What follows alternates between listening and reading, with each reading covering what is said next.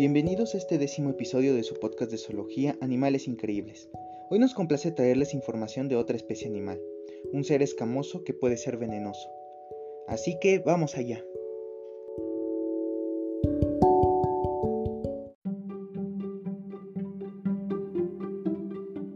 Bueno, hoy nos toca hablar acerca del monstruo de Gila.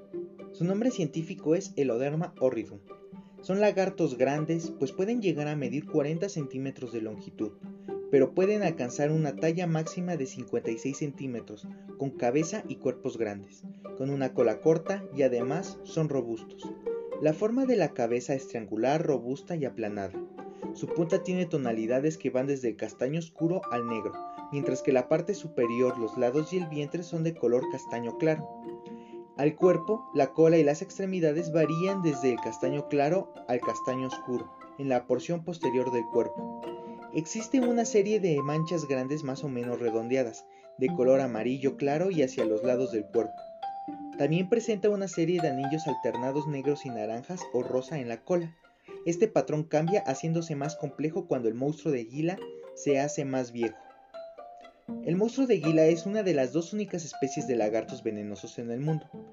Los dientes tienen dos canales o ranuras por donde el veneno pasa por capilaridad a la herida cuando el animal muerde.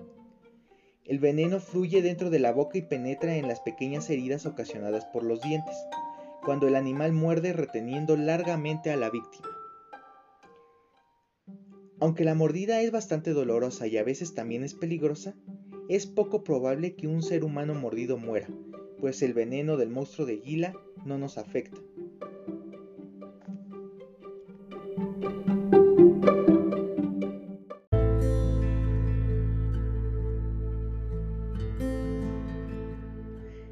El área de distribución de este lagarto está entre los estados mexicanos de Colima, Chiapas, Estado de México, Guerrero, Jalisco, Michoacán, Nayarit, Oaxaca, Sinaloa, Morelos y Sonora.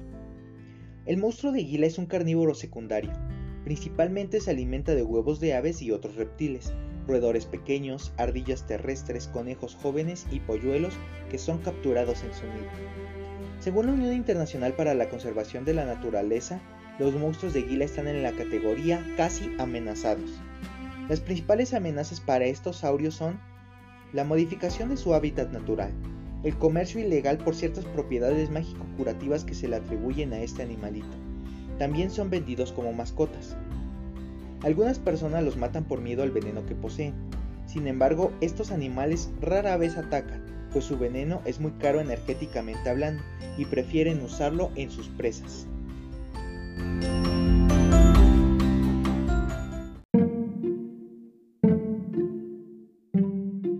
Bueno, y hasta aquí el episodio de hoy. Esperamos que tengan un buen inicio de semana y hasta la próxima.